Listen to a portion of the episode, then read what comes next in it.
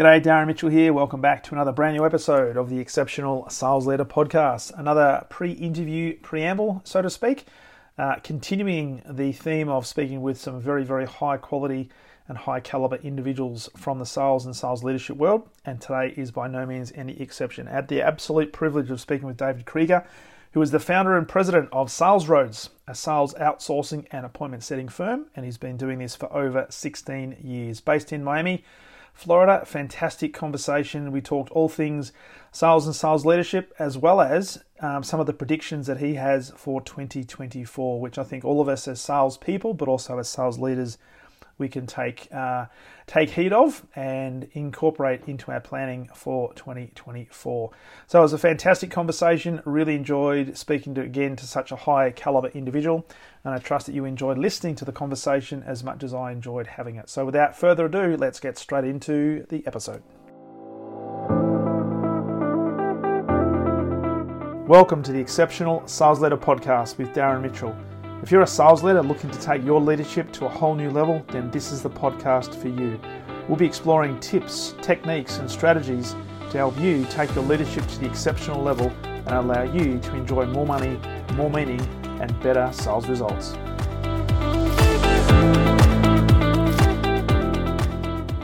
Welcome back to the Exceptional Sales Leader Podcast. Darren Mitchell here on a um, on a beautiful Thursday, and I'm talking to another great guest all the way from Miami in the Fort Lauderdale, Lauderdale area, Mr. David Kreiger, Sales uh, Sales Road founder and president. Welcome, David, all the way from Miami. How are you, my friend? I'm doing great, Darren. Thanks for for having me on. Uh, it's summer all the time here, but I guess it's really summer over there for you, huh? Well, it is. And I was saying just before we press record that the first day of summer was on Friday and it was a balmy 12 degrees Celsius. It felt more like winter. But you're actually saying it's about 50 or 60 degrees Fahrenheit where you are right now, which is unusually cool Miami. It's actually cool. I went and played tennis this morning. I was actually cold uh, out there. So um, yeah, you know, there we go. It's, it's at least cold for us. I grew up in Boston, so I, I should be used to much colder weather. This shouldn't be yeah. cold. For me, it was cold now since I've been here 16 years. So not um, not cold enough where you had to maybe wear some gloves. No, it didn't go that far. Didn't go that far.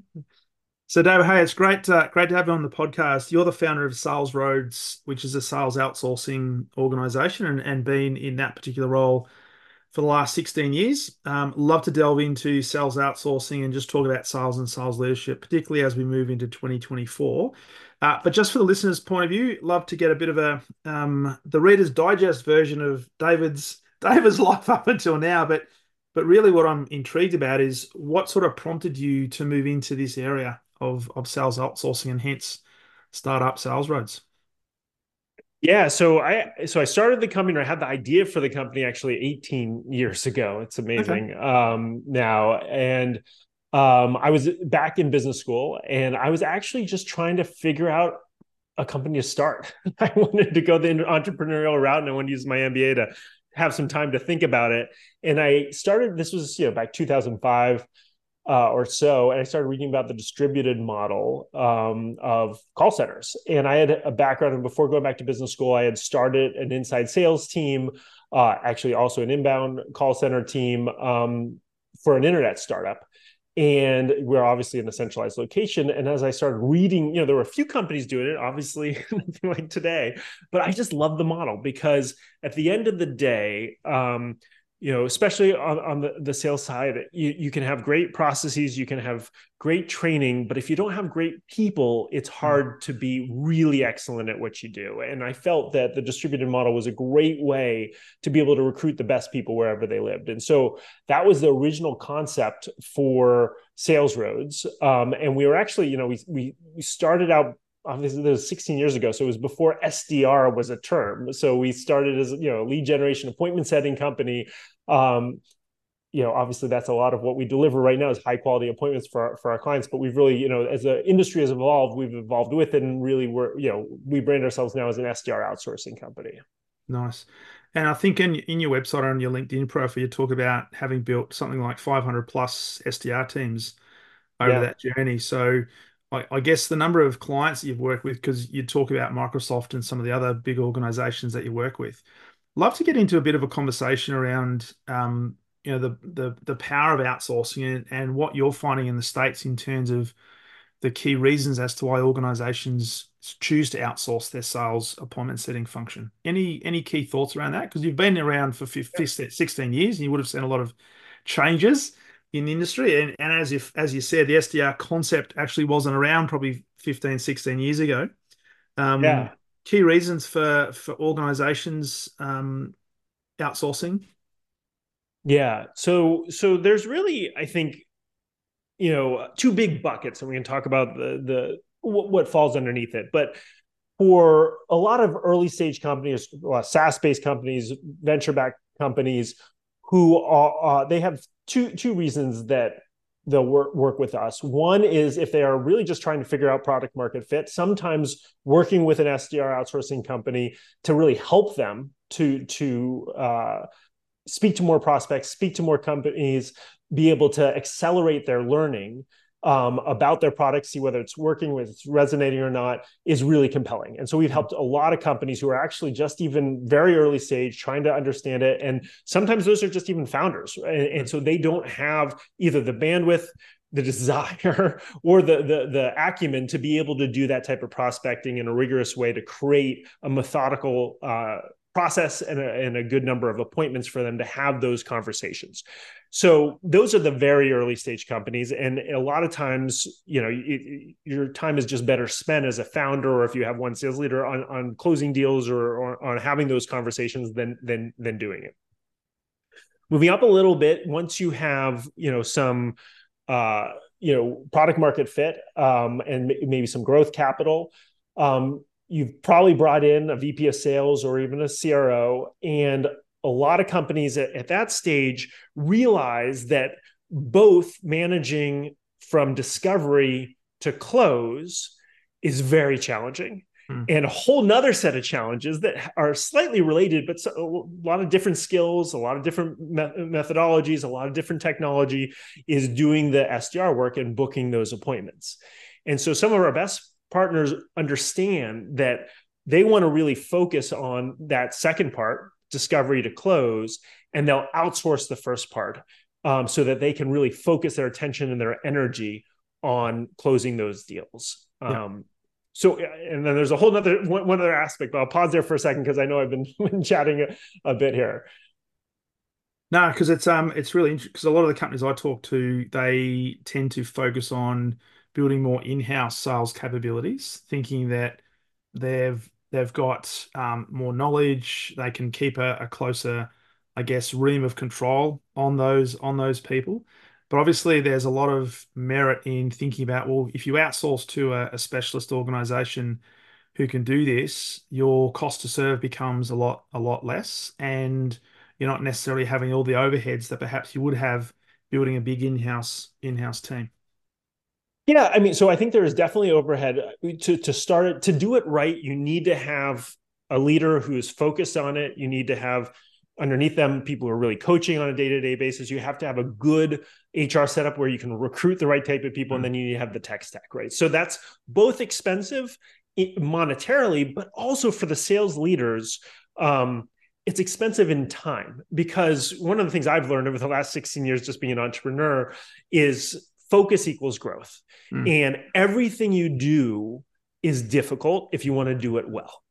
And so some of the best sales leaders I, I realized pick what they want to focus on. If they don't have infinite resources, they obviously don't have infinite time at first. Yeah. They get really good at that and they partner and outsource those other things that they can't focus. And then eventually, you know, that once they've you know figured out a certain sales process that works they have more bandwidth they might take other parts in house mm. um you know and that that's that but i think that that ability to understand what you need to focus on what is the most important thing for you to get right now get right right now and then have partners who help you with the rest is really critical to growing a company very quickly and growing it well.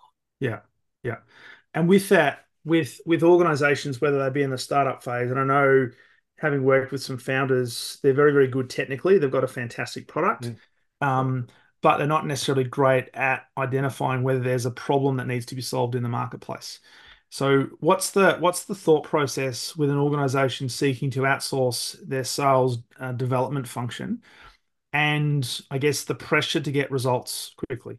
So we're not, I'm not yeah. talking necessarily average lead times, but I'm sure there's a lot of organizations out there that want almost instantaneous results. Um, what do you find you need to, I guess, set as expectations in the marketplace as to how long this takes to ramp up? Because there'll be organizations out there that expect almost instantaneous results, right? Yeah. So part of our sales process, we we we we structure our sales process almost like a SaaS company where we do a discovery call. We really understand what their goals are, the issues they maybe have are do they have product market fit? Do they have a good value proposition? What are their you know what's their tam? What's their icp um, and sometimes they don't know that right? So then we need to know that they and we that's part of our engagement we're going to have to help with define some of those those things which is fine we're, we're good at that. Um, and then also what are their both expectations and what are their their goals? So what's what are their sales goals? What is their their current close ratio you know what is how long does it take them to, to, to close deals? And as part of the sales process before we engage we map all that out. Mm-hmm. um, we put together a calculator we get a sense of metrics um, and we show them very honestly what we think is is doable and what we think is is impossible. And we've learned over the past 16 years that it's really important to do that because if you sign a client with unrealistic expectations it's just not going to end end well. Um, both obviously you want to do really great work, but also those clients often end up taking up a lot more of your time because if you want to do really good work you're going to be pivoting and you're going to be trying new things and then you're going to realize it's just not your the team who's executing it it's just not possible.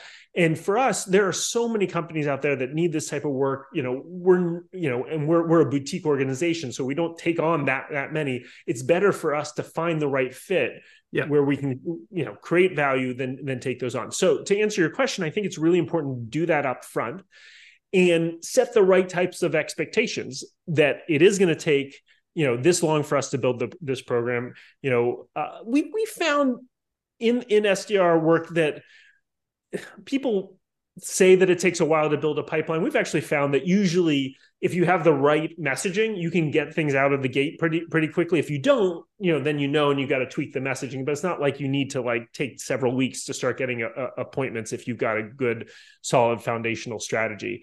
Um, but again, I think it's really about being on the same page and creating a strategic roadmap from the beginning. Nice. And from from a company looking at outsourcing's perspective, and I'm just sort of delving into some questions that I get asked all the time. Um, what sort of process do you typically follow? I mean, is it does it depend a lot on the on the industry, the, the product, the service they offer, or is there a certain methodology that you tend to use that delivers the the vast majority of the results, whether it be like cold calling, email outreach, LinkedIn, things like that? What's the what's your experience over the 16 years that is the I guess the most what's the term um, fertile area or fertile method to to do this? You know i i still we we still find that the phone is the best methodology for for quality appointments um that go to close um yeah. and so that is and, and it's amazing you know because when i started 16 years ago people say cold calling is dead um it has different types of challenges it's more challenging in some ways less challenging in other ways and we'll get into some of this with getting better data and things like yeah. that um but we still find that that that that the foundation has to be the cold call. Now we will create email cadences, you know, we can leverage social, things like that um, as part of that. But I think a lot of times, and where a lot of internal SDRs get get it wrong is they'll leverage the the cadences as just email cadences and the, they won't do the phone call part right and, and it's especially in you know such a cluttered landscape with with email right now um it, it's just not going to generate the results that that that you want i think unless you really spend time doing a very customized email and in that you still need to make sure you're doing it you know efficiently so the because at the end of the day it's still a numbers game and i think ai can help with some of that i don't but it's still very challenging to do. Yeah yeah so still phone call and it's interesting isn't it with all the technology how many people have been doing anything but pick up the phone? Mm, i know And, and, I think you know it's, and I think maybe more. We'll, we'll get into predictions. I, I, think people will realize that that it is, you know, it, it, it's it's the key at the end of the day. Uh, I know we have. Yeah, and I know you've got a lot of um, you've got a lot of case studies on your website. But if for organisations that, because I'll have sales leaders and entrepreneurs listening to this and thinking, well, how do I how do I scale up my sales effort to bring in um, more revenue to grow grow my business quickly? Um, what sort of what sort of anecdotal evidence or specific evidence do you have in terms of return on investment that, without giving specific numbers per se, but some some key metrics that people can look at to say, oh, hang on, this is worth exploring versus building an in-house capability, whether that be in time to market or whether that be, you know, opportunities turned into revenue. Are there any key key things to to look for, to look at? Yeah, well, so I'll talk about the Uber metrics and some of the things that we break down because every case is is different, right? You know, you, you have to different companies have different lifetime values of a customer. They have different requirements for if they're venture backed, you know, when they need to to to see a payback on, on a customer. They'll have different close rates for their their internal team, um, and so that's why we we customize it around um, you know each prospect that that we speak to. But I'll give you some of the key things if somebody's doing this analysis i would look at if i were were them you know. I would first take a look at the prospects that you know who are the personas you're going after and what is the level of persona um you know is it a vp is it a cto you know c level can you start at a director level? Mm. and then you know we have lots of you know metrics and and people are, have questions they can they can ping me um you know to, to figure out how many touches is it going to take to actually have a conversation with that person. Yeah. so then you look at how many touches you know it takes. And then you you take a look at what is the potential conversions rate of those conversations. And that is going to vary a lot.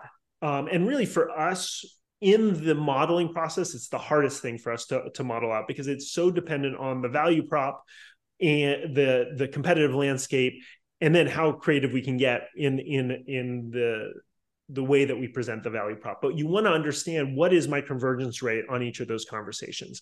Yeah. and then you get a sense for you know number number of appointments from there you've got to take a look at your your close ratio. And one mistake that a lot of companies take especially if they have some inbound leads or they've grown through referral is they're like my close ratios is 75% you know? Or those cold leads? You know where were those referrals? Right? So you know make sure that you're looking at what your close ratio is on qualified you know mm. uh, appointments but aren't necessarily ones that that were a referral or somebody who's actively searching you out. Um, yeah. And then from there, you got to take a look at your what your lifetime value of, of a customer is, and then you can look at the you know quantification of the whole thing. So those are some of the things, and we have a whole calculator that helps us yeah. to to do that with our our clients. Nice, because I think um, a lot of people have uh, an unrealistic expectation in terms of their close rates, and um, right. now the other the other question I got just as you as you're talking there in terms of the I guess the the work that you guys do in SalesRoads is it is it an end to end or is it more a, a, generation of the appointments? And that presupposes of course that the organization has some form of sales conversion methodology to turn those appointments into closed sales. Um, because from a I guess from an, a CEO's point of view or president's point of view you'd be looking at which which customers you would want to engage with because you can give as many appointments as as perhaps they need but if they don't have the methodology to be able to convert them then that in in many ways comes back to reflect on you doesn't it? Yeah. So it, it's really important yeah we we do we focus our expertise is in top of the funnel and generating appointments qualified appointments for our clients. So they do need to have a's um, who are ready to take the appointments and have a good sales methodology around doing a discovery call and bringing those to close. Um, you know, we will collaborate, uh, you know, a little bit and, and talk about things that are working. You know, maybe there's different qualifications we need to add, more information that would help them in their their discovery. And we work obviously as a partnership because you're right. At the end of the day, they've got to close deals or else there's going to be no ROI. So we we we collaborate, but our focus is on generating the appointments. Nice, because I've seen a lot of organizations and I've spoken to them say, yeah, we, we tried outsourcing once and it didn't work. But when you look at it, the outsourcing, there was nothing wrong with it because they were doing all the all the great work and bringing in a pretty good volume of leads. The organization, though, didn't have either the right people or the right method to convert those from curiosity into commitment. So yeah and it's very easy then to blame the outsourcing company to say you guys gave me some pretty ordinary leads. What's wrong with you? I'm not to not to do business with you again. Yeah no and and, and we really and we go through uh, we have weekly meetings with our clients and we try to really go through those appointments and we look at and, and get feedback you know from from them and from the reps you know what was a good appointment what missed what was a no show right? And we'll try to get that rebooked. And then we try to iterate over time based upon that that feedback or also it helps us with that conversation because if we're going through and all of them you know are, are good leads right and they're not closing it then sometimes the our partner whoever's managing the relationship and you know interacting with those aes sometimes get some insight as to what's working or what's not working and yeah. who maybe needs to be coached on that side. Absolutely. Awesome. Um as you were talking i'm thinking okay i've got i've got companies that have got good, what they consider to be good quality business development people, or as we call them, SDRs, um, sales development reps. We've got good AEs. Um, from a from an outsourcing company perspective, what are some of the key qualities that you look for in a good SDR? Because there'll be organizations out there who which are thinking, well, I can either do this in house and therefore I've got to look for good quality people. But I've also got to be conscious of tenure and attrition and stuff like that. Um, or I can outsource it to an organization that specializes in this sort of stuff. And from your perspective, David, what do you because you've built over 500 teams, SDR teams in your in your 16 years, what are some of the key qualities that you look for in an SDR that you think not so much guarantees success, but certainly stacks the odds in in the favor of having more of a successful um, prospecting and develop sales development uh, ecosystem?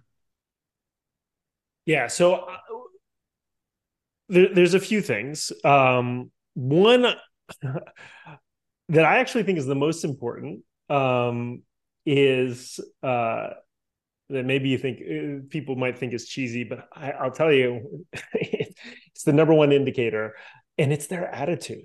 Right. We have a core value at SalesRoads is attitude is everything. Yeah. But this type of work is tough. And you've got to be able to do cold calling, do take rejection, brush it off, move on to the next one, stay motivated for for a whole day. And so we are really looking for those positive types of people, you know, who who are, are uh, bright-eyed and bushy-tailed and excited uh, uh, um, about this type of work. And that's the other thing that we we do. Uh, we actually don't recruit people uh, out of school. I know a lot of technology companies recruit SDRs and sort of they cut their teeth on, on it and whatnot, but we really like people who've worked in this field before they understand the challenges and they are looking for to build on their career here. Um, because you know you just really don't know whether you can do it. And, and, you some people can do it well for an hour right? But to do it day after day hour after hour you've got to have the right type of attitude. So we really try to to to uh, recruit based upon that. Now, the other part is obviously you've got to be able to carry on good conversations, um, present concisely, ask the right types of questions. And the way that we really try to analyze that is we do role play in the interview process. So we actually we give them a mini deck, we give them uh, uh, you know a mock client we ask them to study it. So first of all, so it's always interesting to know who studied and come prepared yep. and who hasn't. That's a good indicator as well. Um, and then we role play, and then our HI team actually gives people feedback. Um, they give constructive feedback, and it is very tell. One of the the the big things, um, and so if you're recruiting for sales reps, here's a not a secret, but you know it's something we do look for. But is does somebody welcome that feedback? And grow from it even in that conversation. And we give them a chance to to to do it again. And we actually ask them. We we ask mm them to self-assess and whatnot. And we like people who really one of our other core values is you know personal growth equals sales growth. So we really like people who are looking to learn, who, who we provide a lot of coaching, a lot of training, who want to to to learn every single day, um, and that helps us to select for the the right types of people. It's um, I've often wondered because I, I did I did a lot of call calling in my early sales career, and it's uh not easy. it's not easy, and you've got to uh, you've got to you know deal with a lot of different uh, different types of people, different types of behaviors. Getting um, getting told to go forth and multiply, getting your phone slammed down, but you have to have tenacity and, and persistence as well. But but also a big thing, and I, and I used to teach my sales team this when I was a sales leader that it don't ever take it personally because you don't know what's going on in that person's world at that particular time, and you just happen to be in the right place at the right time, or for them, the wrong place at the right wrong right. time. Um, but you've got to then pick it up and dust it off and get on to the next one. Absolutely. Yeah. So critical. Wow. Um, yeah, and, and that that grit is, is, super important. I mean, I think it's important in, for entrepreneurs, but being able to do that um, and, and you know not let on that you some people bring a bad call into the next call and that's a recipe for disaster um, uh, you're you're you're just not going to have that that right mental attitude to be able to do the the the, the great work if you are taking it all mm. um, mm. to heart. yeah, absolutely. Now, I also noticed you mentioned you, you've you got some bigger clients as well, not just the the small startups. Is there a different um, I guess, a different need that they have, given that they're quite established, that they would then look to a, a company like yours to um, to continue to expand their capabilities or their their reach? Yeah, so I mean, there are a lot of a lot of established companies, larger companies that that we've worked with. Um, I mean, one of our old, oldest clients is a company called Parker Hannifin. They are a Fortune 500 manufacturing company, um, and what we found with with some of those organizations is that and this is a different need than than what I had talked about the the beginning which was kind of our the, the, the second reason why people would outsource is that they just don't have the core capabilities nor will they ever have the core capabilities of doing this type of work in house. So if you are a manufacturer who's good at, at, at manufacturing maybe you have some outside reps who call on people but to build this internally is just so different and you just have no reason to want to want to do mm-hmm. it we've helped a lot of clients like that um, that just you know it, it, it's it's foreign to them they they, they don't know um, the first they might not even know what an sdr is i'll be honest. They just know they want to generate a, a lead generation appointment setting pro- program for their sales team. Does that mean that you're then um, your involvement with those sort of clients? Would extend just would it would it still stop at the appointment generation? Or do you find yourself now sort of migrating into becoming more almost like the the appointment generator but then the the qualifier and then potentially the closer based on the i guess their capability there are, and I, I, hate to, I just hate to say it because it's not something we do very often, um, but we'll do it for the right clients at the right right size because it does take so much effort. There are few clients where we have done. Uh, and and do account management type of work um, yeah. just because we started doing lead gen and they're like well could you do this and and we, we we're that type of flexible com- company um, but it, we really um, pick and choose who we're going to do that for because to do it well it's just it's a it's a lot of uh, manpower. And you have to then have uh, you almost would have a team that would have to become part of that organization for all intents and purposes particularly when you get into the account management phase as well. Yes. We have to have much more system integration. Uh, i mean we're always calling as as as if we're part of that that client. We have e- their email addresses. Where you know we we introduce ourselves as our client. But there's more integration more data that has to come back and forth much more training because if you're actually closing deals you've got to have an even deeper knowledge set for for for those types of products or services. Yeah absolutely. And as part of that i'm sure there's also you would have had uh, and maybe continue to have reluctance in the industry to say, oh, why do, why do we need to outsource this to sales? So you, you're talking about providing sales outsourcing to organizations, but you also have to practice what you preach in terms of generating leads for your own organization. So um, it's almost like, well, hang on, do you outsource your outsourcing to be outsourced or?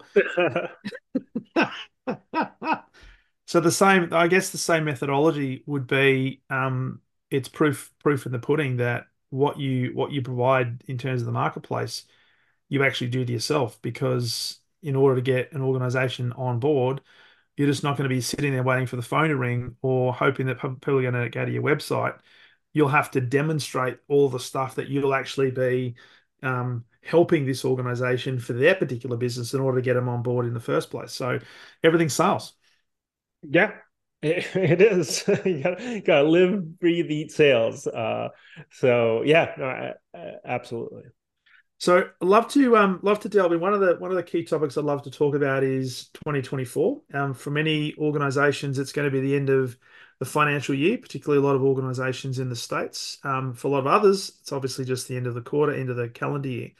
As we look to 2024, are there any key trends that you're seeing that um, we can start to think about predictions for for 2024, whether that be in the outsourcing space or just in sales, the economy? any key things to think about in terms of uh, challenges and opportunities for 2024? Yeah, so I I think the first thing is I think uh, the challenge uh, I, I that I've seen in the market and even for for ourselves um, over the last year has been just the uncertainty around is what's the economy doing? Is is it is it not good? Is it great? Is it what what what's happening? And I think there's almost economy fatigue that is yeah. going on, which I think will be actually a good thing for the economy, but also for organizations that at, at the end of the day, you know, you've just got to make your plans and you got to push forward and you just got to work to grow. And I think that people, especially SaaS companies, because you know they've they've funding has has has been a little bit tighter and things like that. I think we're going to see a re acceleration um, because I think people are realizing is like how long can you sort of wait and be in limbo here? You got to just maybe it's not going to be the way it was in 2021 and before, but I think people are going to lean into 2024 because there's only so long that you can be like, well, what's the economy going to do? You're just going to going to push forward, and so I think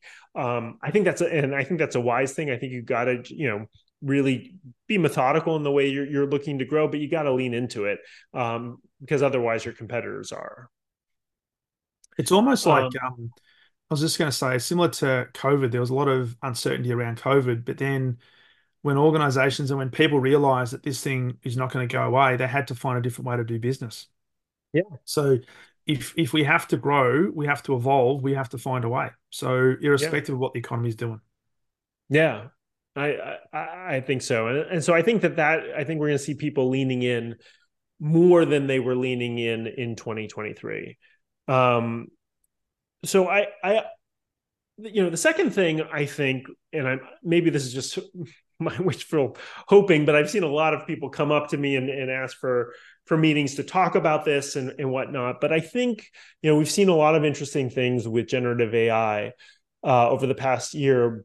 But the thing that I don't think we've seen any real improvement in or ways to use it is around the data um, and getting better data or being able to access better data or query better data. And so I am hoping, but I and I think we will see a few few companies, either startups or some of the entrenched players, who use AI in a creative way to help both get better data um, and procure better data, but also do better at being able to um, query it. I mean, the way that you query data is just is almost so antiquated right now. It's the way we've been doing it for forever. But if you can really, uh, you know, type in things in, in, the way that you do with ChatGPT to ask for different personas and and folks who have a different tech stack and things like that, you know, right now we can we can do it at, at SalesRoads because we've invested a lot in our sales ops and we have lots of different sources and we spend a lot of time curating those lists. But I think it's going to become more uh, ubiquitous and easier to use um, as these companies start to figure out how to use uh, generative uh, generative AI to to better access and source uh, data for sales teams. And just on that with AI, because there's a lot of talk in terms of the, I guess the power of artificial intelligence and also the the danger of artificial intelligence. Um, what do you see in terms of not just the data that's now going to be more readily available or better quality data? How do you how do you see AI continuing to play a role in in sales?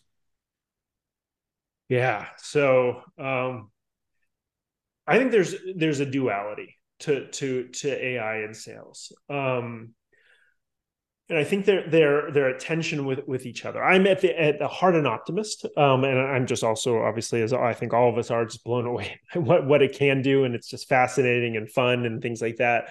Um, on the positive side, I'll start on the positive, and then I'll go to the to the negative. Um, to do really good sales, AI has made it a lot easier. Um, you know, when you're prepping for a discovery call and you want to be able to do better research or, or you know, think about your buyer persona or think about some of the, you know, you t- you know have have it scrape a, a LinkedIn page and mm-hmm. and a company page and even you know.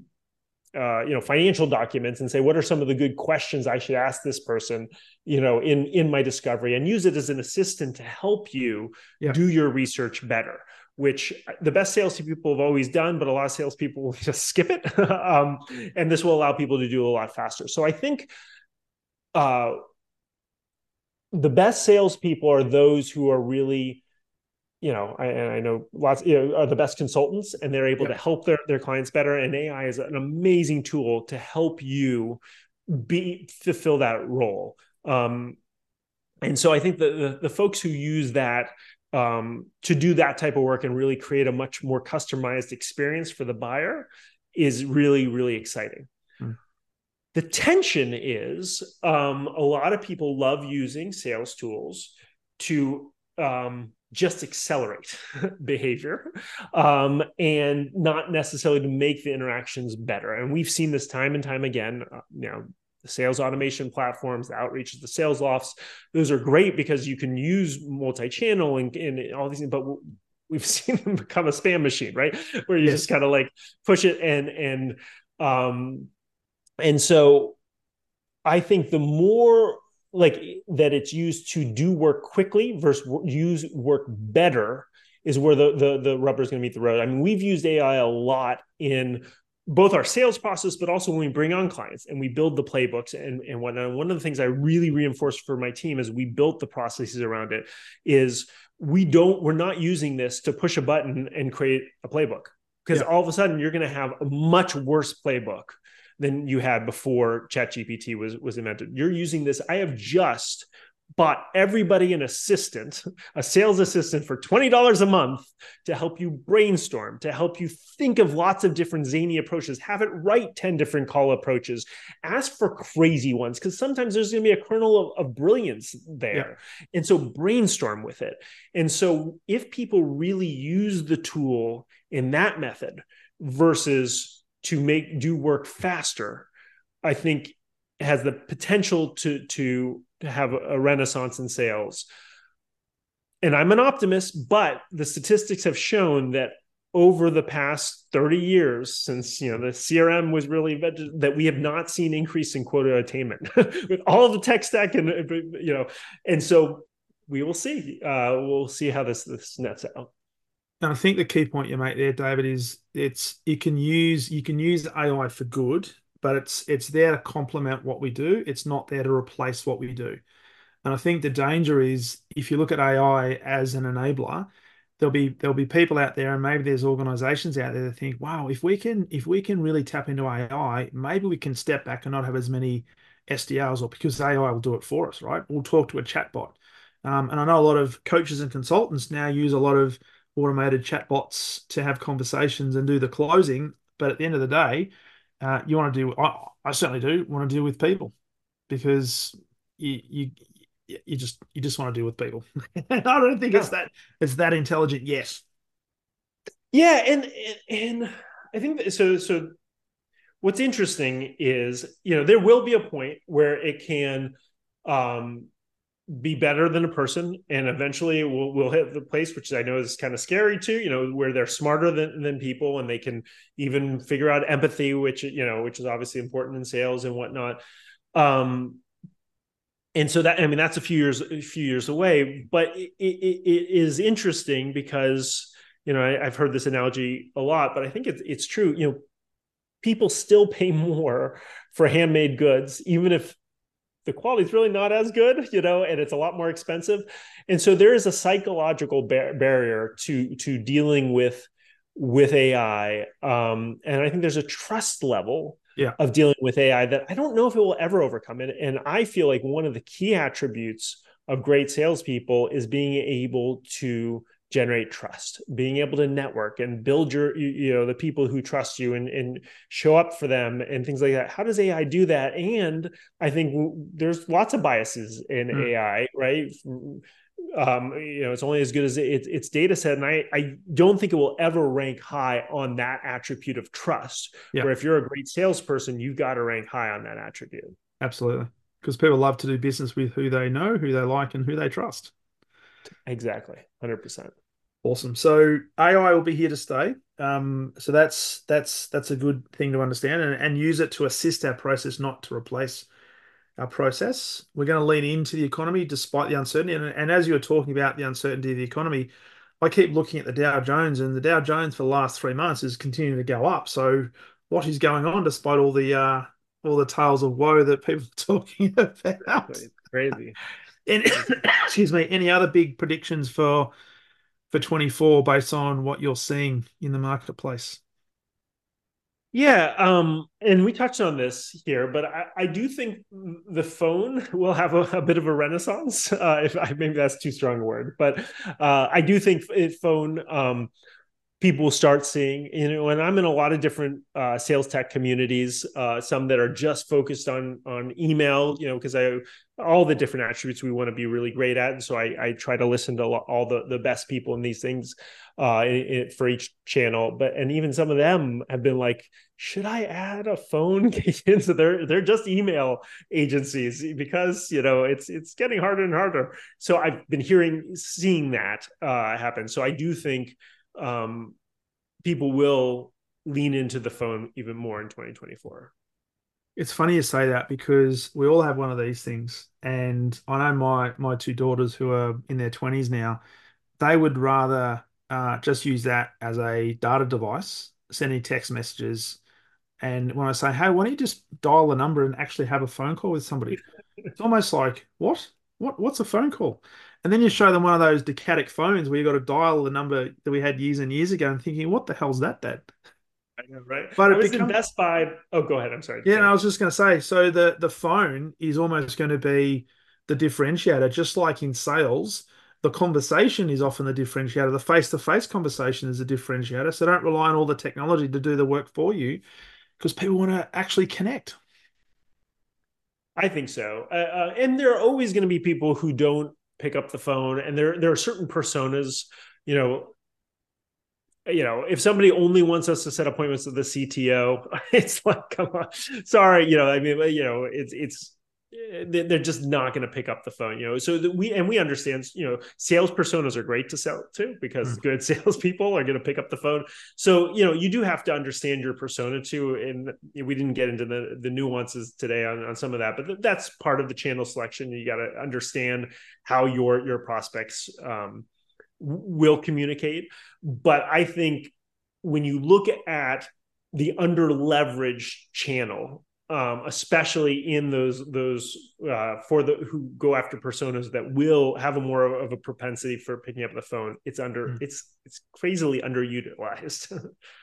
and you could you could dial into that and pardon the pun um, and take full advantage of that in 2024 because if all your competitors are simply looking at email campaigns or text messages or whatever the case might be, if you're doing something that um, that others are not expecting. That is, geez, the phone's ringing.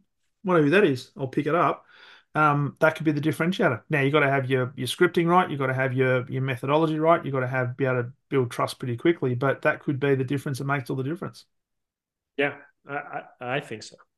Wow. So as we uh, as we wrap up, we'll get to the to the wrap up. Any other key thoughts uh, from your perspective on on the future 2024? So even for the for your organizations in SalesRoads, I mean, how how are you looking at 2024? And is, does it mean that you're having to, I guess, adapt as well based on what you're seeing happening in the marketplace? Yeah. Um, Okay, so yeah, for for for SalesRoads, you know, and I think it's going back to AI. I think you know we can have our predictions. I had my prediction about the data and whatnot, but it is gonna. If we have this conversation a year from now, I mean, there's so many things that are going to come out that we just couldn't have predicted. And so the thing that I am doing, and I encourage my team to do, just like you know we've talked about leaning in but lean, lean into ai like understand it mm. get a sense for it see how, how it works uh, you know i'm taking a lot more meetings with with companies that are leveraging ai a lot of them are you know i don't think will work but i but i want to understand what people are thinking about and how they think they can channel this new new technology because you know i think there are going to be some really valuable companies that that come out of um you know AI and, and providing AI services. But, and this is not just in sales, but I think more broadly, I personally think the people who who benefit the most are going to be companies because it is a, a, a, magical tool. We have we're just scratching the surface. I, I have no idea what some of the use cases going to be, and so I just want to be curious, be interested, play with it, see, see, see what what it has to offer because we're in predictions right here, but nobody can predict what, no. what, what the year will bring eh, when it when it comes to AI. So I guess from that perspective, we all have to, and the message I get from that is we just have to be curious. We have to be open. Um, we have to be able to be flexible as well, because what we think may happen, what we can can see based on our current, uh, I guess, frame of reference and experience, may be something completely different, and we've got to be able to pivot very quickly and take advantage of those opportunities. And unfortunately, there'll be some companies that won't be able to do that because they'll be stuck in their in their ways, and they'll so they'll try to plow through with their normal methodology, and they're the ones, unfortunately, that potentially be left behind. So be flexible, so. be curious. Yeah, well put. Nice. So, uh, if people want to know more about the great David um, Kreiger and more about SalesRoads, uh, where is the best place for them to get access to you and connect with you? Yeah, I think so. I'm very active on LinkedIn, so please connect with me there. Um, reach out if you have any questions. Um, happy to, to to be helpful in any way I can. Uh, you can also check out SalesRoads. We're salesroads.com. You can Google us. Um, and uh, yeah, I appreciate the invitation to be on here, Darren. This was a great conversation. Awesome. So, David, thank you. Thank you for taking the time on a on a Thursday. I know I'm eating into either beer time or um soon to be dinner time. so I do appreciate you uh, jumping on it at uh, evening in on Wednesday. Yeah, no, I, I, think I've got some some some fourth grade math to go help with. That'll be fantastic. So, hey, once again, David, thanks thanks very much. Great conversation, and uh, think we'll have to do this. Maybe what we'll do is we'll we'll do another one in 2024 to see um, whether fun. some of these predictions have actually come up or not. I, I would love that. Hold my feet to the fire. Let's see where I went wrong. Awesome, mate. Greatly appreciate the conversation. It's been uh, it's been terrific. Yeah, same here. Thanks, Darren.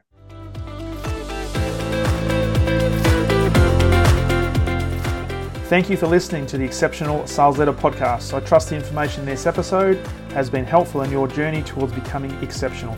And remember, please take the time to rate the show, subscribe to the show so other people can find it, but also, if I can help you, jump on my calendar, go to leadwithdarren.com, and let's have a conversation about how I can help you along your journey to being exceptional.